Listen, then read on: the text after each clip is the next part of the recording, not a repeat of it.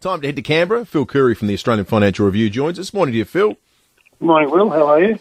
Good, mate. Good. Hey, Phil, uh, we're, we're travelling a little bit better than the PM seems to be in this poll today that's in the Sydney Morning Herald. It's not quite panic stations, but it shows there's been a significant slide in support for the job that, that Anthony Albanese is, is doing. Would you attribute that to the sort of backdraft of all the cost of living stuff and allegations that he's a little bit distracted at times? Um, I, I, I assume so. It's always impossible to sort of say exactly unless you speak to each person you interview. But what, yeah, what what the sort of main finding of that poll is is you know the, the difference between the people who approve of the job he's doing and disapprove of the job he's doing is now just two percent. You know, there's 44 approval, 42 disapproval, but that was 16 percent like a month ago. You know, so so there's growing disapproval of the job he's doing. They don't think he's doing a good job in, in the last month. And I guess, Dave, you know, people are cranky about housing and cost of living and energy prices and everything else, and they're hearing a lot about the voice. I'm probably tired of hearing about that. It's sort of spinning its wheels and going nowhere. We don't have a date yet. So, yeah, it's, uh, you know, welcome to government, I think. Welcome to government, yeah. yeah, yeah. Welcome to first grade.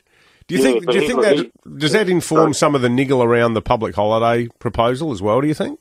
Well, look, I think so. I think there was a, you know, it's, it's you know, we spoke on your show last week about it. It hasn't, it hasn't got any great support. Only one premier's come out in support of it. That's Chris Minns in um, New South Wales, and he's like, you know, he's new and he's really sort of still playing Mr. Populist on everything.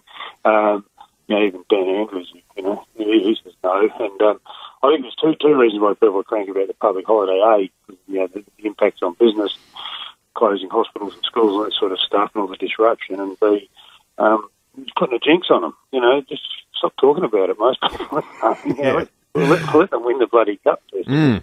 I mean, you know, so it's so it's all looking a little bit messy. I think, you know, the Matildas is such a magnificent moment for all of us as a country, and, and to sort of inject dirty politics into it because it is- isn't really a good idea. So it's probably a combination of all those things. Hmm. Great stuff, Phil. We could Phil- have a public holiday when the, when the Blues win the flag, of course. well, I mean, that's looking like it's you can almost borrow it in for late Yeah. September. The way they're I, had two going. heart, I had two heart attacks Saturday night. God, it was a long night.